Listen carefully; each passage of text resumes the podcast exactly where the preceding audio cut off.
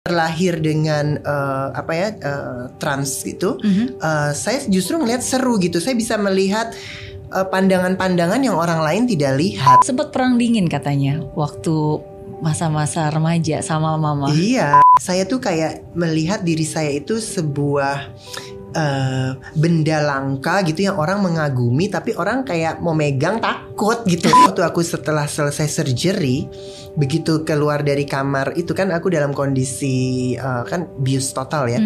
Jadi melek cuma ketemu mama, aku cuma nangis. Oscar selalu bilang bahwa sudah terbiasa sendiri, kesendirian, dan merasa bahwa ini unik banget tapi gak ada yang berani mendekat gitu kan, gak ada yang berani menyentuh dan memiliki. Yeah. Okay? So how is it now? Now aku punya pasangan sekarang. Kegagalan bukan akhir dari segalanya, kesuksesan juga tidak selalu ada selamanya. Suka duka silih berganti, tapi kemauan dan keyakinan untuk terus melangkah itu yang harus dimiliki. Dan di Zero to Hero hari ini saya kedatangan sosok yang luar biasa, Oscar Lawalata. Hai.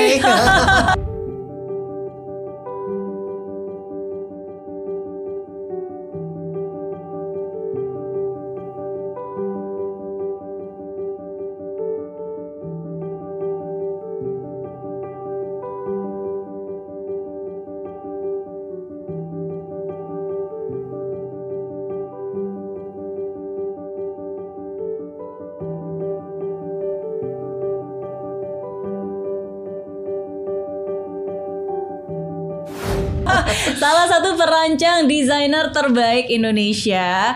And today thank you so much for making the time untuk hadir di sini untuk ngobrol-ngobrol. Yes, senang hati. Lagi sibuk apa sekarang? Sekarang kebetulan thanks God di tengah pandemi ini lagi ada project datang ya untuk pembuatan company untuk uniform. Oke. Ya, untuk seragam ada 2 company. No. 3 malah, wow. Semoga. Makanya kita juga bersyukur banget, terutama teman-teman di kantor juga. Tapi kita memang secara koleksi kita pun untuk yang kain-kain Indonesia juga tetap berjalan. Yes. Kita cuman membuatnya lebih limited edition. Dan juga kita dengan label baru kita, Shah House. Okay. Itu juga kita membuat online Instagram shop namanya Shah House itu yang lebih affordable. Oke. Okay. Ya, jadi dengan pandemi ini justru kita tetap menyibukkan diri kita karena dari dulu tuh udah pengen banget punya produk yang lebih affordable karena orang selalu bilang baju Oscar mahal gitu. Iya. Tapi kan emang kalau namanya desainer ya, apalagi desainer kondang, kadang-kadang kita mau datang ke butik aja udah pikir aduh kayaknya ini bakalan mahal nih. Iya, betul. Gitu. Bener sih. Jadi memang belakangan ini memang saya lebih fokus memang kepada yang eksklusif, terutama kain-kain Indonesia yang benar-benar buat tantangan gitu. Tapi dengan pandemi ini kan memang saya juga lebih kegiatan saya banyak yang kita kurangi kan. Nah, dengan dikurangi itu saya bilang teman-teman di kantor, kita nih saatnya nih menghidupkan cita-cita kita mau membuat affordable product tetap unik. Kita juga nggak kita sebut mass production, kita bikin juga hanya terbatas tetap juga. Ada ciri khasnya ya. Tetapi lucu gitu. Okay. Namanya Shah House. Oke, penasaran ya? Aku juga penasaran nih. Nanti kita akan ngobrol-ngobrol lebih banyak lagi tentang hal itu. Tapi satu hal yang aku suka dari Oscar adalah konsistensi. Ya, jadi untuk bisa menjadi salah satu desainer terbaik di Indonesia yang juga konsisten dengan kain-kain Nusantara, itu kan dibutuhkan waktu yang panjang, tidak mudah, dan dibutuhkan proses yang pastinya juga tidak mudah. Betul.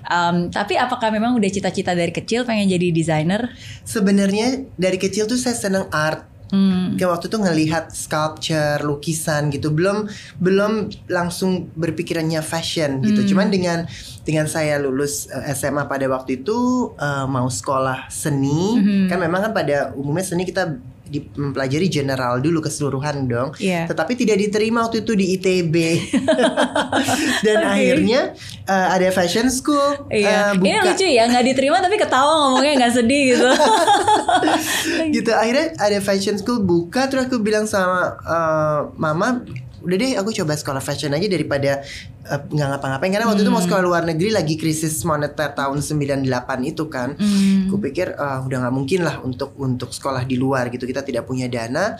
Akhirnya udah sekolah fashion itu. Di tengah itu krisisnya tambah lagi tuh, waktu itu dolarnya lebih berkali-kali lipat karena uang sekolahnya pakai US dollar. Di S-Mod ya, di S-Mod waktu itu. Betul. Nah akhirnya aku pikir udah deh aku stop aja, and then sisa dari uang yang aku punya aku bikin butik kecil gitu. Jadi itulah akhirnya terus fashion sampai sekarang. Nah, ke kain Indonesia itu memang dari dulu saya udah suka gitu. Cuman kan jatuh cinta dengan kain bodo ya. Iya. Tahun 2000-an kan itu, tahun 2000 malah. Kain baju bodo waktu itu. Ada perlombaan di Singapura kan, Asian Young Designer Contest. Akhirnya saya meng-apply, akhirnya terpilih mewakili Indonesia. Saya bawa baju bodo waktu itu gitu. Nah terus tuh dari situ karya saya mau tahu batik apa, tenun ikat apa dan sebagainya. Karena saya bilang wow Indonesia nih kayak sekali nih ya kainnya. Cuma waktu itu harus ingat ya, belum ada internet. Betul. Terus juga penerbangan belum juga ada sosial media seperti sekarang. Belum ada sosial media. Jadi untuk mengetahui kain-kain ini juga lebih sulit gitu. Tapi ada serunya juga. Jadi saya memang terjun langsung ke lapangan dengan journey mengelilingi Nusa Tenggara Timur dari Sumba, Flores, Ende sampai Atambua. Iya gitu. Dari situ saya bisa tahu wow Indonesia luas banget, dan Nusa Tenggara Timur tuh sangat berkesan buat saya ya, karena ada kehidupannya berbeda sekali dan gitu. Dan etniknya, sangat alamnya terasa gitu, dan orang-orangnya juga ya. Dari situ saya bilang bahwa wow, Indonesia nih memang harus digali nih kekayaan budayanya ya. Gitu. Oke. Dan itu semua terjadi ketika ke Singapura dan dapat penghargaan waktu itu juara 2 di yang International Asian Award gitu ya. Itu pun juga usia masih 20-an kan? Iya betul. Masa menurut saya 20 gitu. Iya betul. Iya. Dan itu pun juga awalnya bermodalkan 2 mesin jahit. Iya. 1 yang motong sama 1 yang jahit. Bener, butik saya itu hanya segede garasi aja waktu itu. Bener-bener dari zero. Betul-betul. Tapi apa membuat Oscar bisa berhasil menurut Oscar? What makes you become successful and even a winner at that time? Sebenarnya adalah saya ngelihat originalitas desain ya gitu.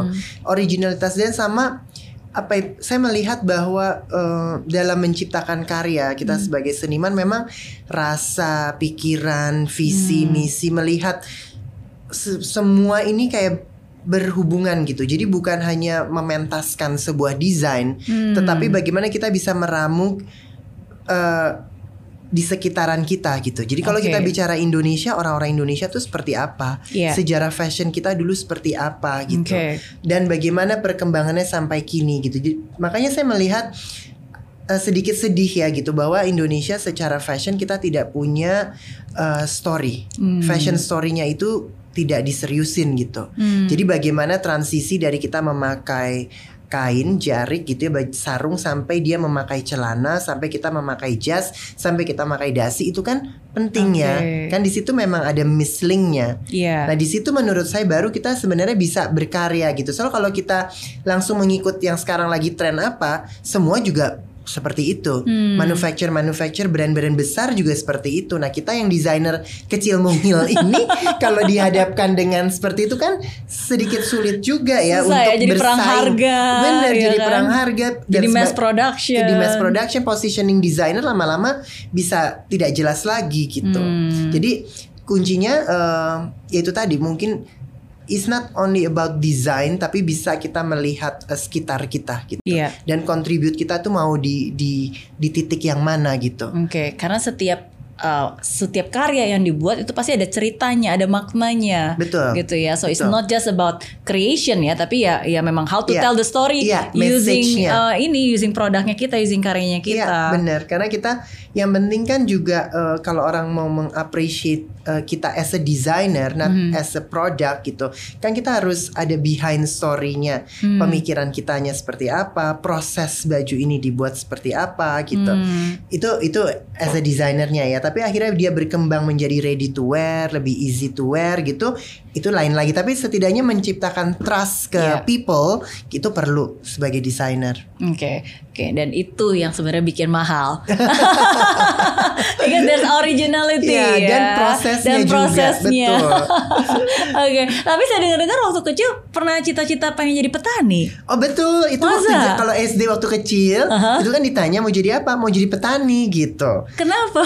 Nggak tahu, tapi kayaknya tenang, enak gitu, alam dingin gitu kan, relax.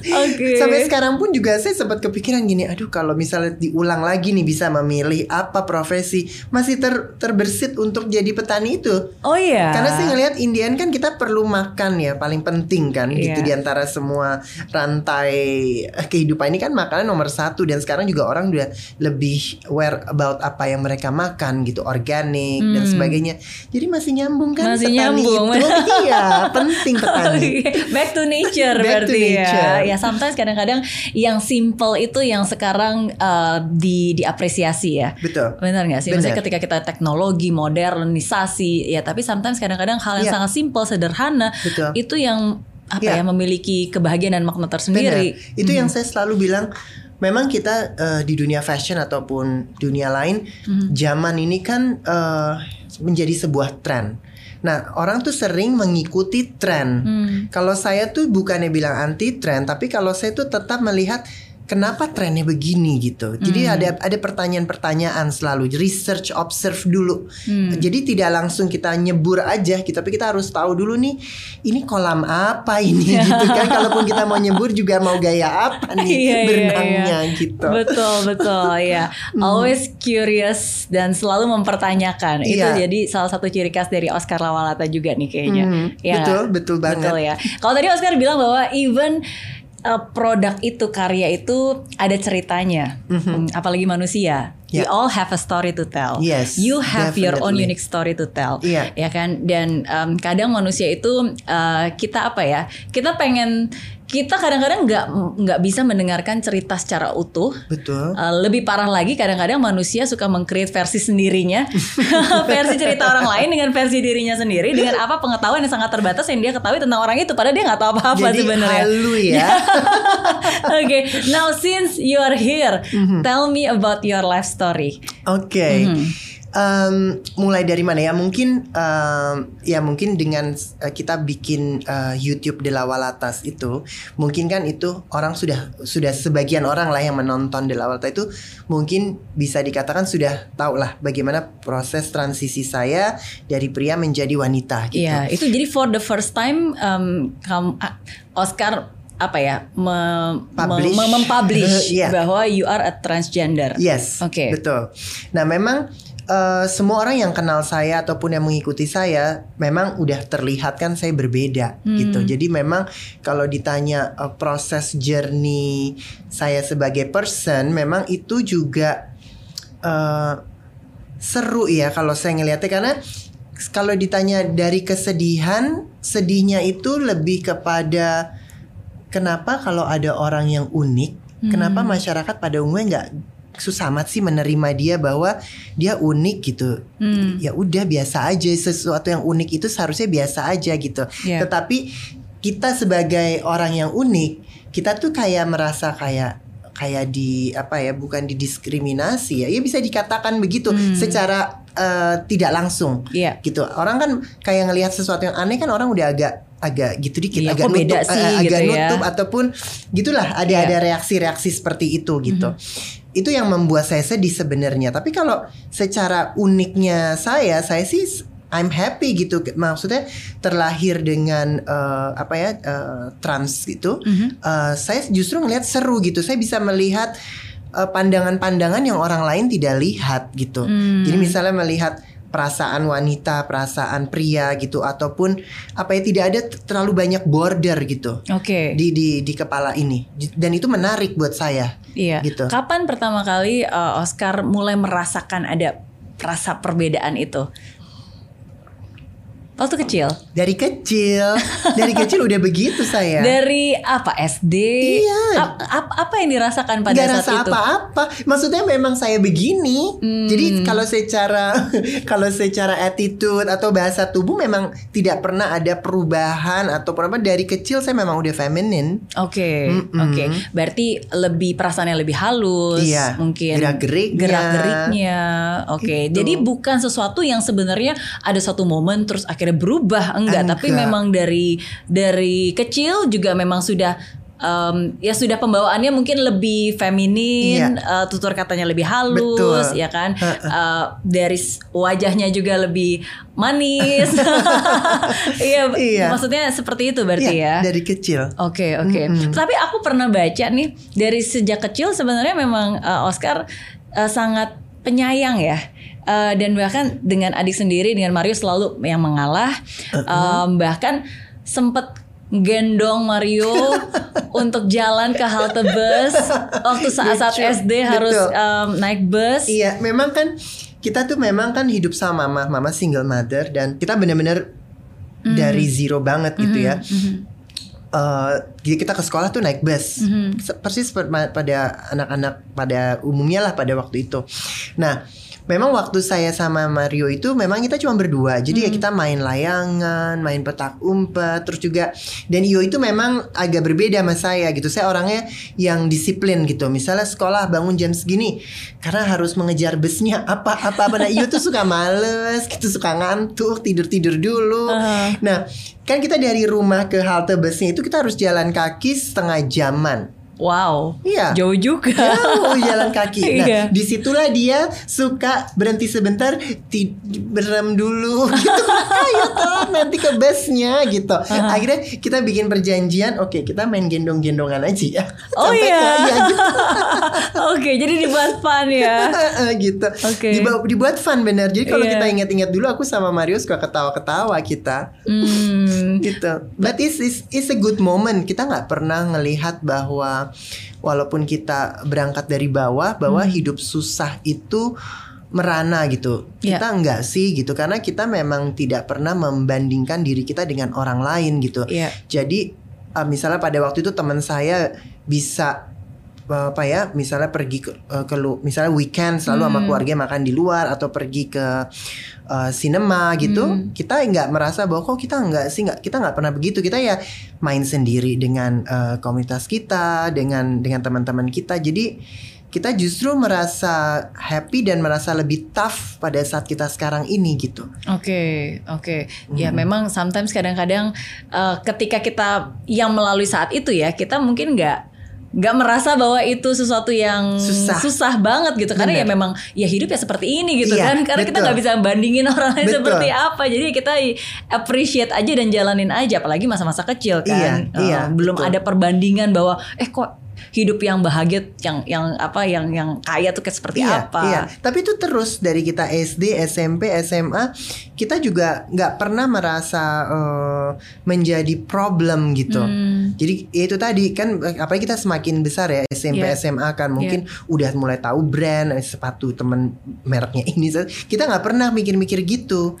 Kalau sekarang mungkin nggak tahu ya saya ya. Berlomba-lomba memamerkan merek-merek. Ya. Gitu kan.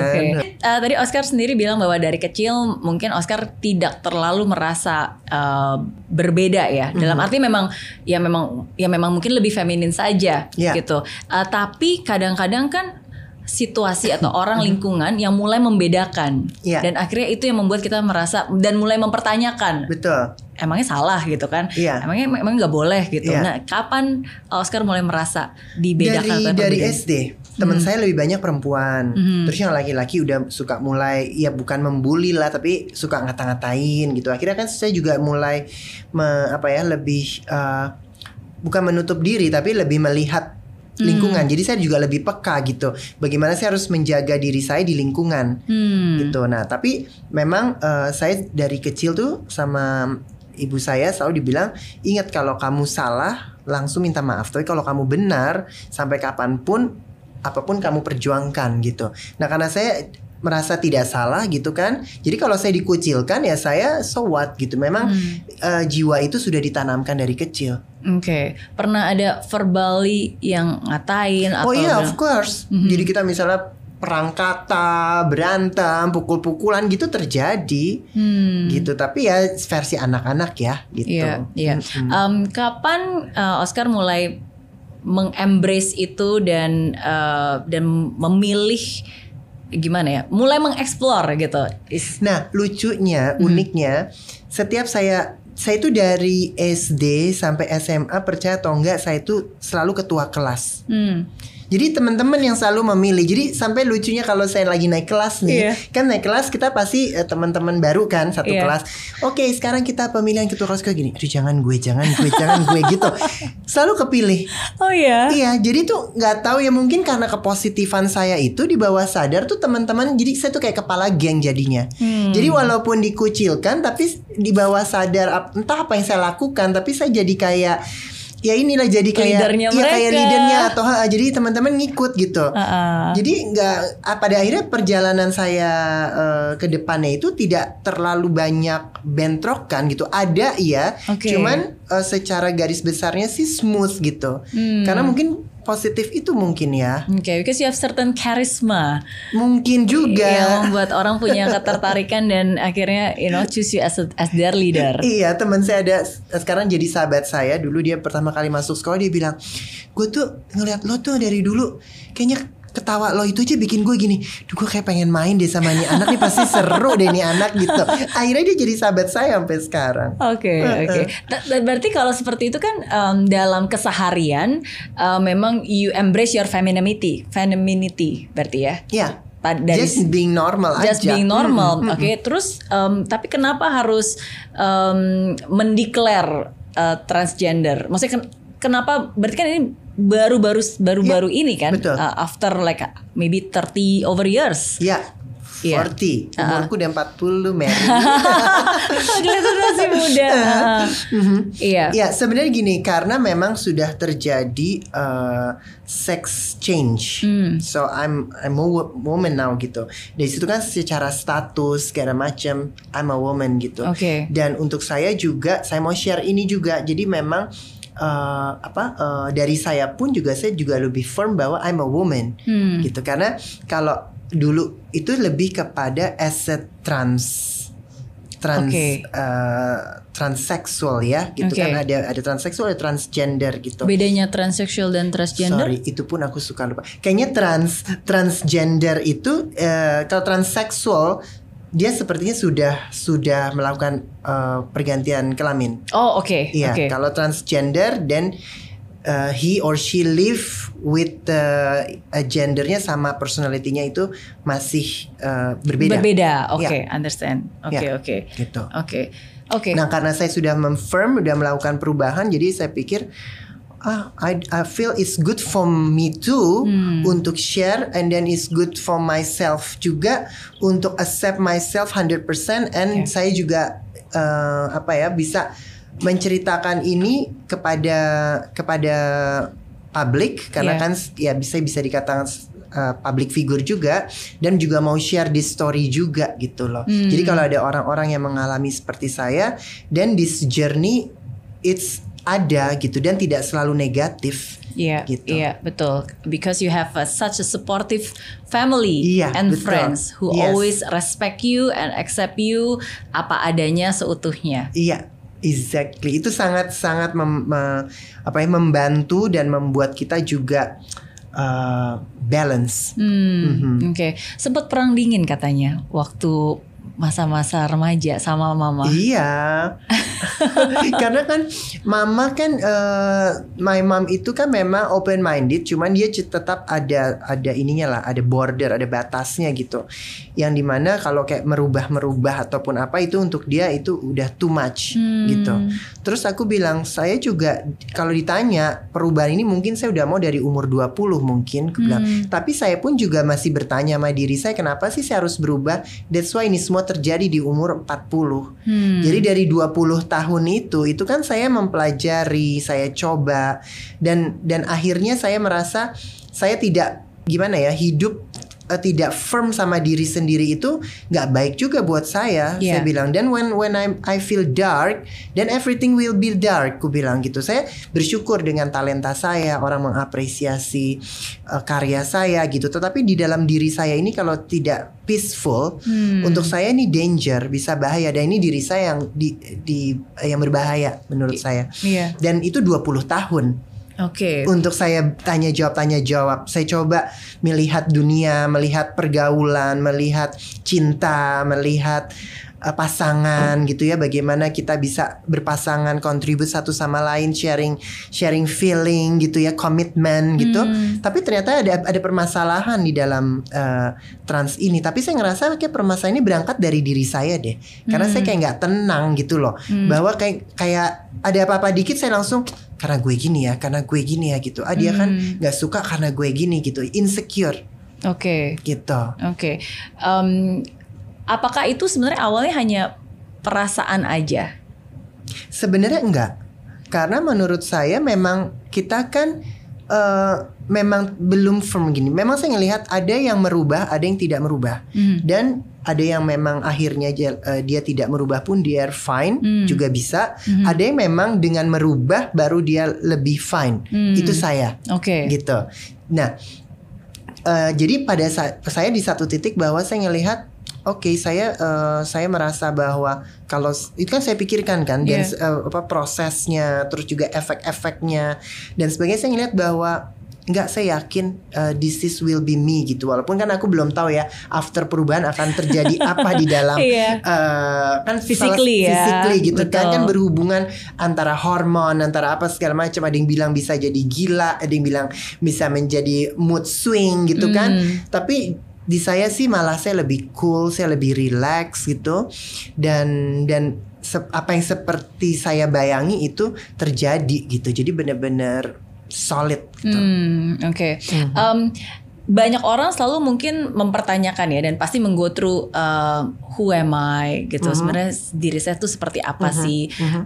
And sometimes kadang-kadang ketika kita mulai merasa bahwa oh, kita kayaknya ini berbeda ya, kayaknya mungkin ada pemikiran yang berbeda, cara yang berbeda. Sometimes kadang-kadang kita afraid to acknowledge it. Dan apalagi afraid untuk speak out, apalagi ke parents, ke orang tua, karena kita sendiri nggak yakin. Betul. Ini bener nggak sih kesimpulannya gitu. Betul. Kan because we are exploring kan. And sometimes kadang-kadang kita juga takut tuh mengeksplor. Sometimes kadang-kadang kan kita membatasi, jangan deh, karena kalau misalnya saya mengeksplor ke arah sana, saya jadi tahu the real truth gitu. And sometimes people ya udah daripada saya mengeksplor, lebih baik saya nggak usah tahu deh yang sebenarnya. Exactly. Have you ever experienced that gitu? It is, yes. Jangankan topik transgender, misalnya saya melihat suatu hubungan gitu ya, suatu hubungan yang dipertahankan gitu, teman saya gitu. Terus aku bilang, sebenarnya mau lo apa sih gitu. Kalau misalnya pacar lo udah begini masih merasa salah gitu, dia buat ini salah gitu. Jadi saya ngelihat memang pada akhirnya sebagian orang itu takut kalau dia itu kayak berbeda dengan pada umumnya. Jadinya merasa kayak tidak punya pegangan gitu. Dan akhirnya lebih hidup itu kayak mencontoh yang lain gitu.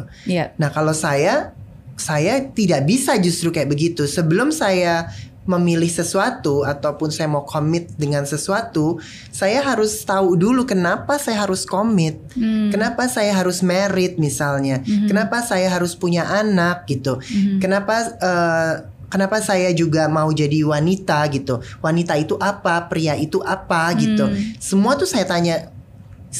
Seorang ibu itu juga seperti apa gitu kan. Waktu saya mau lebih mendalami ibu saya gitu, itu kan wow, itu benar-benar apa ya, beyond gitu. Karena kan hubungan ibu dan anak itu susah ya, terutama untuk orang Indonesia ya. Itu kan kita apapun ibu kita harus bisa menerima itu gitu. Nah itu, tapi kan di satu sisi saya pun juga tahu bahwa aku pengen mama saya happy, tetapi saya juga mau happy. Nah itu kan proses dialog itu kan panjang, walaupun akhirnya mama saya sudah accept, menerima ya. Nah prosesnya itu tuh juga besar sekali gitu. Nah di situ tuh saya udah siap juga. Kayak tadi Mary bilang, banyak orang yang gak mau masuk ke dalam itu karena lebih tidak siap lagi kalau dia terjun ke situ. Yeah. Kalau saya selalu berpikir gini, selama ini bertujuan baik, saya yakin pasti dibukakan jalan. Aku selalu berpikir begitu. Yeah. Kalaupun juga saya bermaksud baik tapi orang tersebut tidak menerimanya baik, saya melihat bahwa kebaikan sendiri juga yang akan nanti memperlihatkan kesemuanya gitu. Tapi ini perlu proses, mungkin kita apa ya tidak diterima oleh orang tua kita, ataupun mungkin kita dikucilkan, atau kita harus hidup sendiri, atau kita harus tinggal di luar negeri, atau kita living as a single gitu. Itu memang perlu kekuatan sih. Iya, because every choice has consequences kan. Iya, betul. Benar. Gitu. Kapan pertama kali Oscar ngobrol ke Mama Regi dan memberitahukan bahwa I'm a woman, saya adalah seorang wanita di tubuh pria? Itu waktu umur saya 35 tahun deh.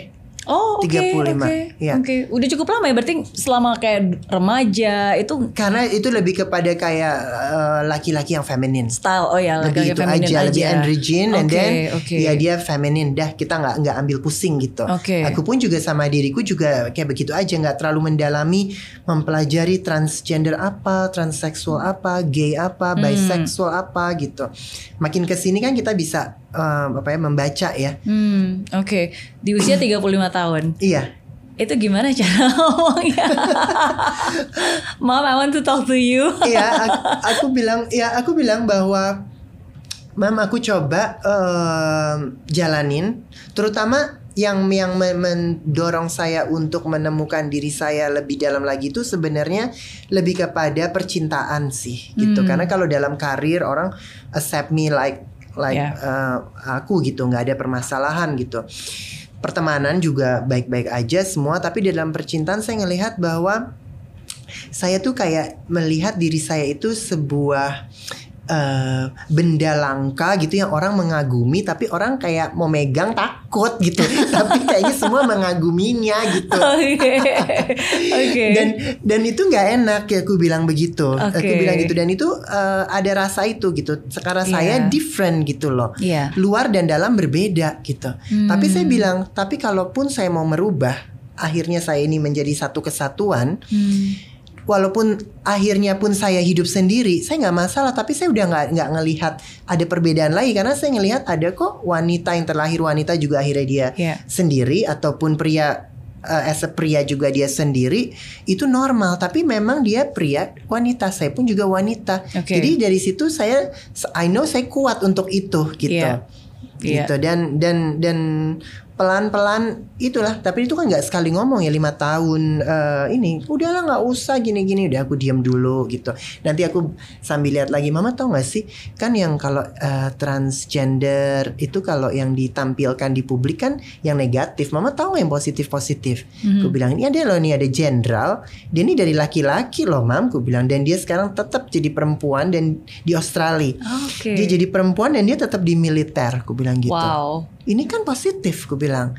Ada penulis juga, aku bilang. Ini nggak, mereka nggak pernah terkuak di media. Jadi being transgender tuh sebenarnya hal yang biasa aja itu. Tergantung kitanya, pembawaan diri kita mau bagaimana gitu. Karena kan memang image-nya sensasi-sensasi terus kan transgender ini gitu. Itu yang saya juga ngerasa masyarakat juga jadinya juga negatif mind gitu kalau melihat transgender. Iya, karena mereka cuma melihat sepotong, tapi mengeneralisasi, betul. Dan mengambil kesimpulan sendiri berdasarkan pemikiran mereka yang memang terbatas, karena mereka nggak melihat semuanya. Iya, betul. Oke, tapi it can be understandable sih, karena kan setiap orang pasti punya pandangan yang berbeda dan kita tidak bisa memaksakan ya. Benar. Makanya saya berharap sih dengan internet ini kita sebagai personal individu kan kita sekarang punya wadah nih untuk membaca. Jadi kita tuh, untuk saya yang penting kita sebagai pribadi itu yang kurang ya menurut saya adalah membaca sebelum kita tahu sesuatu tuh kita baca dulu deh. History itu paling penting menurut saya gitu. Kenapa Indonesia misalnya bisa seperti ini gitu. Budaya Indonesia itu bagaimana, apakah budaya Indonesia akan hilang gitu misalnya. Dan banyak hal sih gitu berkaitan kok. Jadi begitu kita berani melakukan itu, apapun langkah kita tuh juga lebih pasti. Kalau kita mau berbisnis pun juga kita tahu mau kita bisniskan gitu. Betul. Kalaupun kita mau berpasangan juga tahu apa yang mau kita jalankan gitu.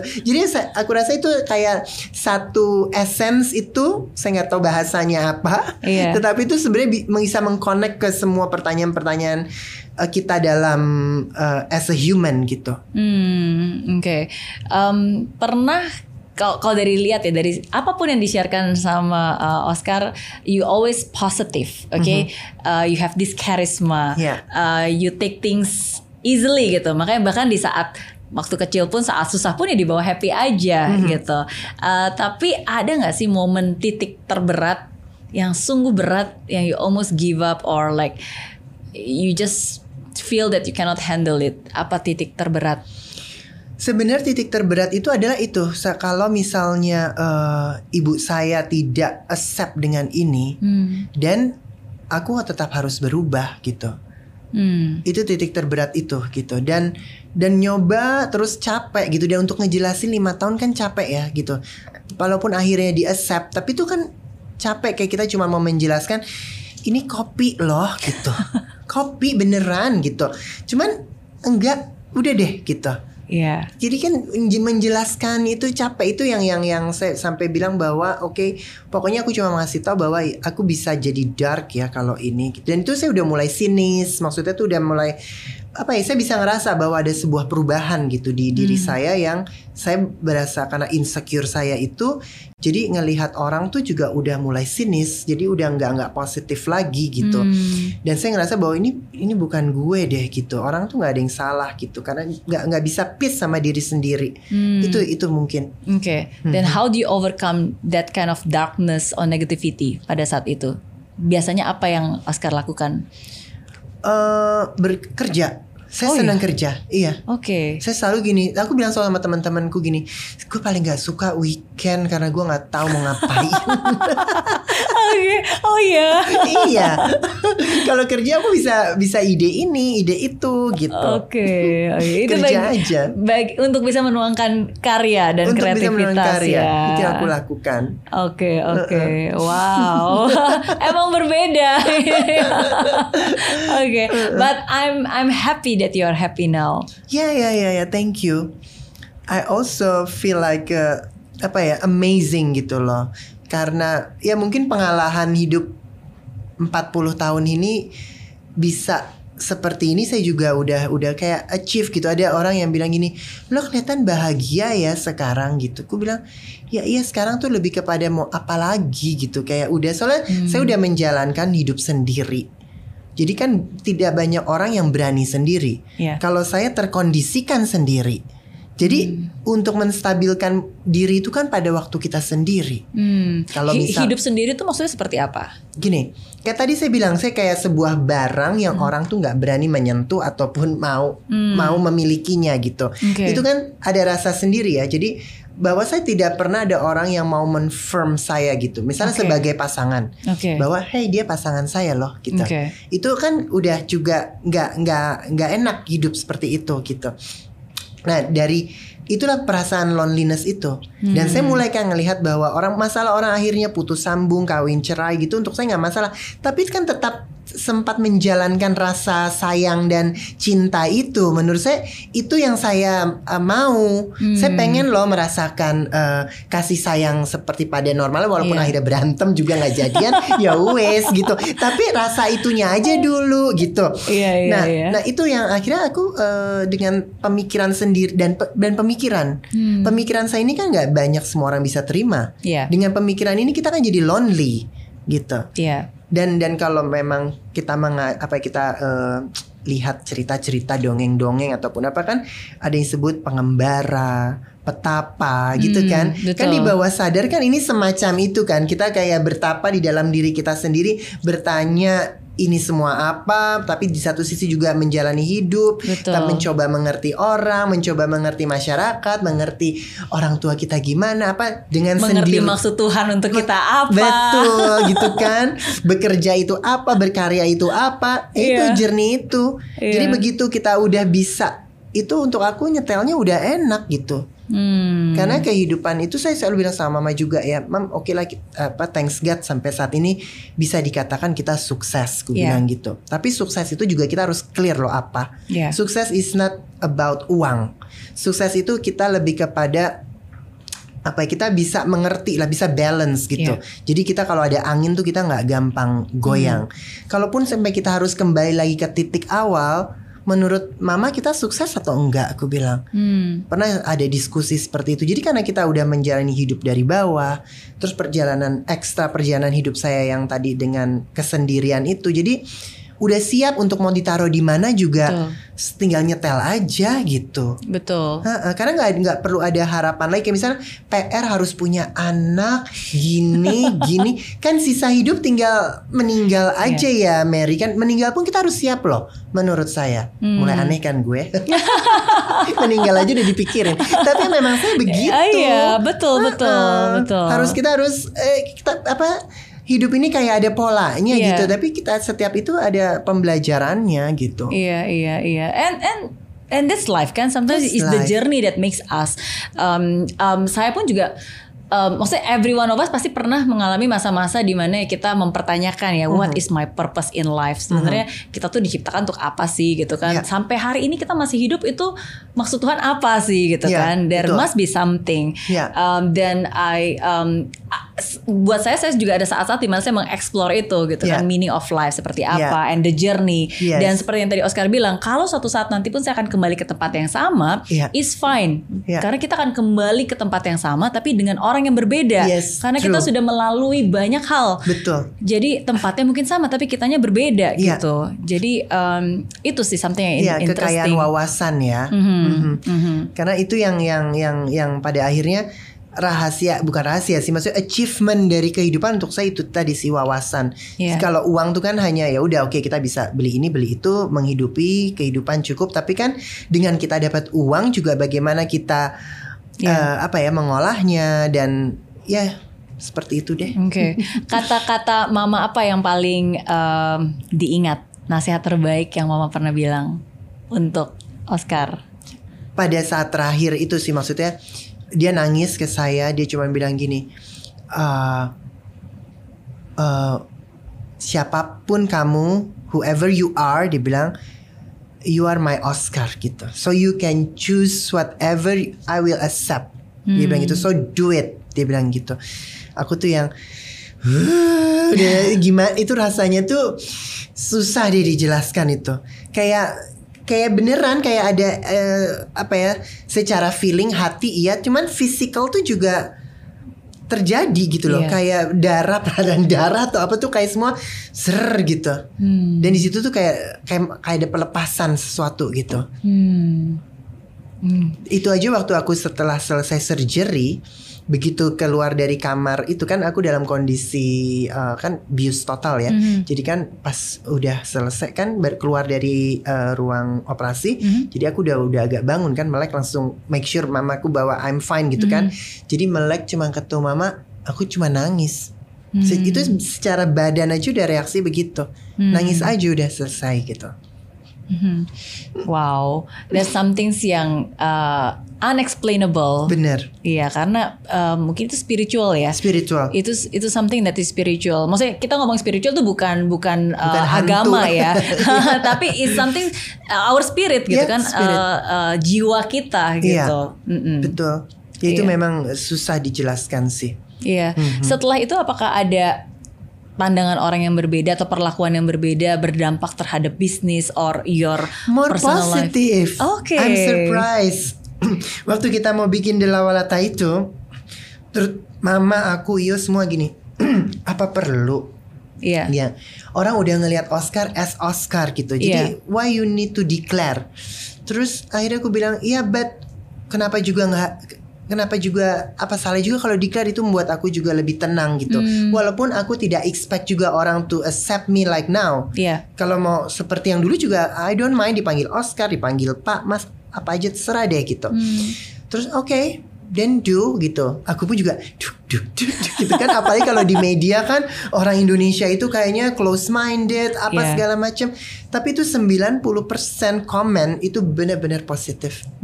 Di situ aku bawa itu ada pandangan aku terhadap orang Indonesia tidak seperti yang di media sosial ataupun yang diliput media. Bahwa orang kita ini sebenarnya mereka open minded selama tidak mengganggu atau membuat sensasi-sensasi yang bikin apa ya, udah deh jangan cari perhatian apa ya, itu kan juga kayak takut mungkin nanti memberi efek negatif atau apa kan ada begitu-begitu. Memang kita belum terlalu se-open minded orang luar iya, tapi kan kita memang dari ratusan tahun ini kan kita punya norma-norma atau apa itu kan nggak mungkin langsung kita hey betul. Accept me gitu. Betul. Kan enggak, itu juga harus ada dihargai juga dong norma-norma itu. Dan dari pengalaman saya video saya itu dengan 90% orang itu saya melihat bahwa wow oke gitu. Dan surprise-nya saya belakangan ini di invite kan kita Zoom meeting ya dari BUMN pemerintahan. Terus mulai gini, selamat pagi Kak Oscar gitu kan, Kak gitu, semua bapak-bapak ibu-ibu manggil saya Kak gitu. Selesai meeting aku bilang, "Mam, kayaknya orang-orang udah pada tahu dan udah nonton di Lawalata semua manggil Kak. Gitu." Oke. So they accept mereka menerima dengan open minded dan it's good, it's very positive definitely. So new identity, new name juga. Sekarang ada nama baru, Asya Smara Dara. Kenapa punya nama baru? Karena Oscar itu kan jelas nama laki-laki gitu. Jadi saya bilang sama mama, I think I need name. Aku bilang karena aku mau di my identity apa segala macam, untuk terutama kalau kita saya kan juga mulai hidup di Berlin. Jadi all my document saya pengen di luar ya orang mengenal saya Asya gitu. Tapi di Indonesia karena saya ya dengan semua karya-karya saya udah menjadi sebuah brand Oscar Lawalata ini, dan I don't mind juga. Jadi aku pikir I want a new life juga. Jadi terpilah itu Asya Smara Dara, itu yang Asya itu artinya hope, harapan, Smara itu cinta, dan Dara itu pohon yang kuat gitu. Wow. Berarti lebih suka dipanggil siapa nih? Berarti how should I address you? Mostly manggil Asya. Okay. That's nice. Okay, berarti aku harus mulai membiasakan ya, karena selalu udah brand you're the brand Oscar Lawalata is already very strong gitu. Okay. Anyway, aku juga baru tahu bahwa nama Oscar itu juga very meaningful kan, karena itu adalah penghargaan Oscar yang memang tepat di hari itu juga adalah harinya Oscar. Hari apa maksud, sorry? Hari pemberian Oscar. Oh really? Iya, emang bukan? I thought so too. Oh bukan. Waktu aku lahir. Iya betul. Betul. Kan? Jadi mama pas baca koran. Pas itu memang lagi ajang Oscar. Iya. Dia ambil nama dari piala itu. Oke. Now tell me more about Asya. Berarti kan sekarang brandnya pun juga sekarang ada brand baru yang tadi kan Shah House. Shah. Shah itu sebenarnya memang sih kalau orang merelatedkan dengan Asya, tapi Shah itu sebenarnya punya kepanjangannya Society Humanity Artisanal. I didn't know that. Memang belum kita launch itu. Oh jadi memang ada meaningnya. Jadi Shah House itu kedepannya kita pengen menjadi sebuah rumah untuk komunitas artisanal gitu. Kita udah Pak saatnya pengen sharing. Jadi di dalam brand Shah House ini tidak hanya produk buatan kita saja, tapi kita mau share buat artisan lain yang ada di Indonesia. Dan itu bisa aja keramik, bisa aja craft, bisa aja shoes, accessories yang kedepannya akan kita kurasikan. Dan berarti bukan hanya fashion saja ya. Tapi all art dan berkolaborasi dengan semua artisan dan seniman Indonesia. Wow, that's nice. Karena emang zamannya sekarang zaman kolaborasi sih ya. Iya, harus begitu. Just now you mentioned you stay in Berlin. Jadi sekarang lebih banyak tinggal di Berlin. Setengah-setengah. Oke, ya, gitu. Oke. Dan sekarang kan karena Berlin lagi lockdown dan lagi dingin juga, yaudah aku bilang, udah aku pulang sekalian aku mendevelop si Shah House ini. Oke, wow. Ya. Jadi kita beruntung sekali nih hari ini bisa ngobrol dan kedatangan langsung. Oke, why Jerman? Good question. Karena sebelumnya memang saya keliling. Pertama adalah Paris dong, kota fashion gitu. Saya coba Paris, coba Milan, coba London. Akhirnya ending di Berlin. Ternyata walaupun saya fashion designer, ternyata saya lebih memerlukan ketenangan gitu loh. Jadi Berlin itu untuk saya lebih tenang. Yang lain tuh memang beneran city ya. Jadi hiruk pikuk ya gimana sih kota gitu. Berlin memang kota besar juga, tetapi mereka itu kita kayak masih hidup di kota kecil gitu. Jadi suburb-suburbnya, dan dia kan juga Berlin Timur, Berlin Barat kan, tidak terlalu lama. Jadi budayanya pun juga masih apa ya, unik deh di sana. Iya. Berarti tetap berkreasi di sana, membawa budaya Indonesia juga di sana. Betul. Oke. That's good. Yeah. I'm so happy. Oke. Nah, ini aku mau unboxing dulu nih karena udah ada yang khusus dibawakan. Aku juga belum buka nih. Nah, ini ya yang terbaru berarti ya. Iya. Nah. Oh, ini Sya, ini Sya. Ya, itu Sya. Oh, oke. This is the S-H-N-A. Oh, yes, nice. Sya. Emang desainer itu selalu punya cara ya untuk Sya House. Oke, that's nice. Ini apa nih dalamnya? Buka dong. Oke, kita unboxing dulu. Ini.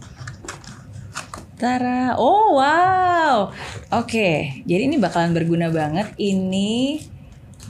Wow, thank you. Oke. Masker, wow ada banyak banget. Iya dong, kan untuk hari ini seminggu cuci kan, jadi 3 kali. Wow, oke, dan masih tetap dengan keunikannya ya ini dengan kainnya. Dan ini tagline kita keep art alive. Oke, keep art alive. Iya. Karena kadang-kadang kalau kita nggak jaga bakalan mati tuh. Bisa ya, bisa mati kalau nanti seninya hilang dengan manufacture besar. Oke, sip. Aku ya, my favorite color is red. Jadi nanti aku pasti bakal pakai yang ini. Ini buat hari Senin, ini buat hari Selasa, Rabu, Kamis, Jumat, Sabtu. Di rotate ya. Nanti kamu ini dong buka Shah House shop kita di Instagram. Oh, ada di Instagram. Ada lucu-lucu, ada bags-nya. Lihat deh nanti. Oke. Jadi harus ke Instagramnya @Shah House. Shah House Official. Shah House Official. Iya. Oke, sip. Ada ininya, YouTube-nya juga? Enggak, belum. Kita ini sebenarnya belum launching banget sih, tapi kita udah mulai aja dulu dari Instagramnya. Dan ini terakhir di tengah pandemi. Di tengah pandemi, betul. Iya, selalu ada karya ya di tengah keadaan apapun. Keep positive. Oke, sip.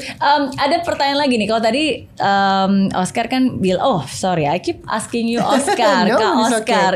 Oke, nggak apa-apa ya. It's okay. Ya. Jadi kan kalau tadi Kak Oscar selalu bilang bahwa sudah terbiasa sendiri, kesendirian, dan merasa bahwa ini unik banget tapi nggak ada yang berani mendekat, gitu kan, nggak ada yang berani menyentuh dan memiliki. Okay? So how is it now? Now aku punya pasangan sekarang gitu, dan I'm happy gitu, dan udah nggak, aku nggak merasa itu lagi sekarang. Jadi lebih relax gitu, justru lebih banyak yang mau beli mungkin ya. Lebih banyak yang mau menyentuh. Enggak juga sih. Tapi maksudnya mungkin itu karena insecure aku aja sih sebenarnya. Sekarang lebih relax aja gitu. Jadi kalaupun ada kebetulan karena aku udah ada pasangan, dan aku ya as a normal couple. Yeah, again the quality of life it really depends on the quality of your relationship. Tapi kan relationship is not just about relationship about pasangan ya, tapi relationship with yourself, relationship with God gitu. It really matters a lot. Betul sih. Aku selalu bilang yang terpenting tuh sebelum kita mau sebelum kita mau peace dengan pasangan kita harus peace sama diri kita sendiri dulu gitu. Dan dari situ kita lebih mudah juga memilih pasangan, karena kalau kita udah nggak tahu diri kita siapa, terus kita ingin dilengkapi diri kita oleh pasangan kita, itu mulai terjadi pemaksaan, ya kan? Kalau yang di-expect terjadi, kalau mulai nggak seperti ekspektasi, mulai berantem gitu kan. Betul sih, betul. Makanya kalau ada orang bilang, ah saya mau nikah supaya bahagia, itu salah. Justru kita harus bahagia dulu. Ya, baru kita bisa berpartner, baru kita bisa in relationship. Partner kita harus happy. Harus happy. Ya, aku selalu ngomong sama mamaku bahwa aku ngomong sama pasanganku malah, aku bilang pertama kali saya pindah ke Berlin ini, aku bilang bahwa saya mau mencari my personal life gitu. Jadi kalau I wanna have my own time, walaupun you are my couple, tolong respect juga keinginan saya dengan saya masih mau apa ya. Ya dengan my curiosity di Eropa misalnya. Jadi saya tidak ingin apa ya menjadi sebuah keterikatan yang secara konvensional gitu. Dari awal saya selalu cerita gitu, who am I-nya itu. Tapi saya bilang bukan berarti saya tidak komitmen. I'm still commit dan saya bisa bertanggung jawab sama itu. Tapi kita respect the border gitu. Indian tetap border harus ada, karena pasti kamu udah diri kamu tuh saya nggak mau rubah-rubah. Aku bilang gitu. I like you as you, seperti kamu apa adanya. Saya pengen kamu juga menyukai saya apa adanya gitu. Dan setiap ada yang saya gak terlalu suka dikit, saya udah langsung ngomong dari awal ya, bilang gitu. Jadi adjustnya tuh gak terlalu kejauhan nantinya gitu. Kalaupun mau jangka panjang. Betul. And it's good to have that kind of openness dari awal kan. Iya, betul. Dari situ kita juga bisa ngetes, dia nerima kita gak ya gitu. Exactly, betul. So far so good sih. So far so good. Okay. Pesan dari Oscar untuk semua orang yang mungkin sekarang mengalami struggle dalam pencarian jati dirinya. Sometimes maybe dia curious, dia takut gitu to really show who they really are gitu. Dari pesan dari Oscar. Oke, pesan dari saya pertama kita harus berani dulu mencari tahu diri kita. Pertama itu perlu keberanian. Yang kedua baru kita berbicara bijak. Bijak dalam arti kata setiap hubungan anak sama orang tua kan belum tentu seperti saya sama mas saya gitu. Ada yang mungkin lebih kaku orang tuanya gitu. Tapi kita tahu bagaimana menghormati orang tua kita itu setelah kita tahu siapa diri kita gitu. Karena kalaupun kita akhirnya ingin menjadi seperti yang diharapkan orang tua, tetapi diri kita tidak seperti itu kan di bawah sadar kan kita juga apa ya tidak menjadi diri kita gitu. Dan kehidupan akan lain itu. Pada waktu kita insecure, kita tidak happy sama diri kita, tapi kita tetap hormat sama orang tua kita. Jadi what's the point untuk hidup itu gitu. Nah itu berat jujur untuk menjalani itu. Tapi kalau ada yang choose itu also okay gitu. Ada teman saya yang choose seperti itu. Udahlah lo good bisa happy, tapi gue tetap memilih biarin deh orang tua gue gak tahu. Ya udah gak apa-apa. Dia cara accept-nya in a different way gitu. Iya, mungkin itu cara dia menghormati perasaan dan juga keluarganya gitu ya. Iya, betul. Jadi, nah itu tadi saya bilang begitu kita udah berani, baru kita bicara bijak. Nah kebijakan itu tergantung dari situasinya hubungan. Tapi setelah kita firm, kita utuh sama diri kita, menurut saya selebihnya kita bisa mengatur bagaimana ke sekitar kita gitu. Oke, bijak itu berarti termasuk mencari waktu yang tepat, cara yang tepat juga. Benar, betul, cara yang tepat, benar. Iya, dan tempat yang tepat juga. Betul. Oke. Dan melihat lawan juga seperti apa, maksudnya lawan bicara kita gitu kan ya. Karena memang sih saya selalu bilang untuk kita menjadi orang yang unik ini diperlukan skill bagaimana me-present diri kita. Karena banyak orang yang bingung sama kita gitu. Mungkin bukan mereka menutup diri, tapi untuk ngomong aja bingung. Padahal mungkin bukan mereka apa ya mendiskriminasi, tapi udah kikuk aja duluan gitu. Aduh gue ngomong apa sama nih orang gitu. Ini orang maunya apa ya. Ini sebenarnya dengan pertanyaan-pertanyaan itu. Sehingga kita punya PR yang untuk lebih apa ya, lebih wise, terus lebih pendekatannya seperti apa gitu. Awalnya tidak menyenangkan, tapi kalau kita udah bisa lama-lama menyenangkan karena kita bisa bermain dengan pikiran orang. Oh iya. Malah jadi senjata. Oke. Ya inilah salah satu ciri khas dari Oscar Lawalata, selalu open mind, selalu positive in everything juga ya. Always see on the positive side. Gitu. Betul. Itu membuat kita awet muda ya, berapapun umur kita. Iya benar. Iya gak sih. Iya. pernah mempertanyakan ke Tuhan gak sih? Am I doing the right things? What do you really want? Saya lebih begini, saya selalu berdoa gini, ya Tuhan tunjukkan saya jalan, gue bingung itu dari perasaan saya ini, selalu tunjukkan selama saya melangkah gitu. Dan setiap apa yang saya rasa, saya selalu gini, misalnya saya merasa bahwa okay, I'm a woman, saya pikir dulu ke negatifannya apa okay. Kan kalau orang hanya dari teks kitab suci kan selalu memandang Tuhan gitu. Yeah. Kalau saya lebih dalam dari perasaan saya ke Tuhan, gitu, tanggung jawab saya ke Tuhan. Jadi bukan dari ayat-ayat kalau saya gitu. Dan itu yang menurut saya itulah kita sebagai manusia itu lebih kepada sikap kita, perbuatan kita dan sumbangsih kita pada akhirnya. Gitu.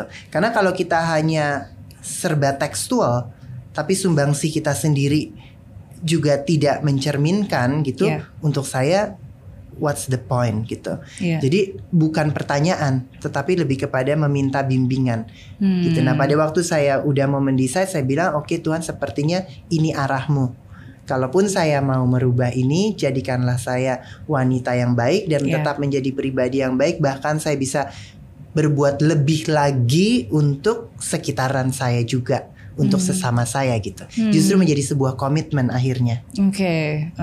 Yeah, and when you are able to actually have that kind of peacefulness, kadang-kadang kan ketika kita nggak yakin nih, emang apakah is this really what you want, apakah ini benar-benar jalannya. Tapi sometimes, at least for me, when I feel peaceful about my decisions, ketika saya menjalani dan saya merasa damai, saya merasa bahwa ini adalah jalan yang tepat. Betul. Regardless of the situations, regardless of other people's opinion, karena pada akhirnya hidup kita kan pertanggungjawaban bukan ke orang-orang sekitar kita ya, tapi ke Tuhan. Iya, benar sih. Memang Ya apalagi kita hidup di Indonesia ya gitu. Agama itu kan kayak menjadi sesuatu yang sangat serba tekstual gitu loh gitu. Jadi untuk saya ya ada yang begitu silahkan gitu. Tapi saya memang tidak, untuk saya agama itu lebih hati kita gitu. Jadi bukan urutan kata-kata, tetapi kepada meaning, tanggung jawab, acceptance ya kan, menghargai manusianya bagaimana, dan juga bakti kita kembali. Betul. Untuk sesama kita juga apa gitu. Betul, menjadi manusia yang lebih baik. Iya. Itu yang lebih penting. Okay, thank you so much for sharing your story. Sama-sama. I'm so happy to finally meet you in person. Biasanya cuma lihat mereknya doang. Sekarang lihat orangnya. And thank you so much juga buat ini. Semoga ya, saya yakin ini bisa menjadi awal dari banyak hal yang lebih baik lagi yang bisa dilakukan untuk industri kesenian yang ada di Indonesia. Yes, amin. Terima kasih Mary. Amin. Dan saya yakin juga untuk semuanya, setiap cerita itu pasti punya pembelajaran berharga. Dan semoga cerita dari Oscar Lawalata hari ini bisa menjadi pembelajaran berharga buat Anda semua yang sedang menontonnya. Jangan lupa juga untuk subscribe channel YouTube Mary Riana. Dan di follow juga Instagramnya. Shah House Official. Yes. Okay.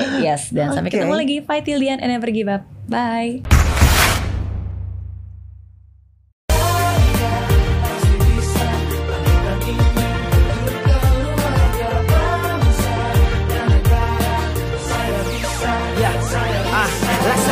Tanpa hujan, hidup tanpa tujuan, kering dan mati tanpa hijaunya tumbuhan. Demikian kalau mimpi tak kunjung terjadi.